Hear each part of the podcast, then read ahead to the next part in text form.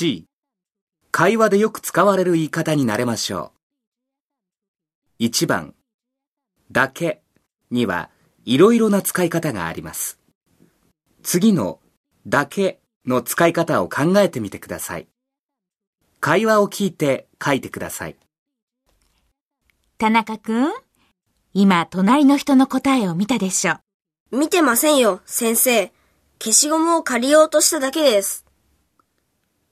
2番、会話で何々ものじゃないというときは相手にどんな気持ちを伝えようとするときですか？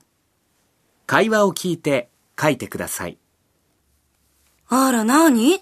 洗濯してるの？洗濯はこんな時間にするものじゃないわよ。だって、朝は時間がないのよ。もう少し早く起きればいいでしょ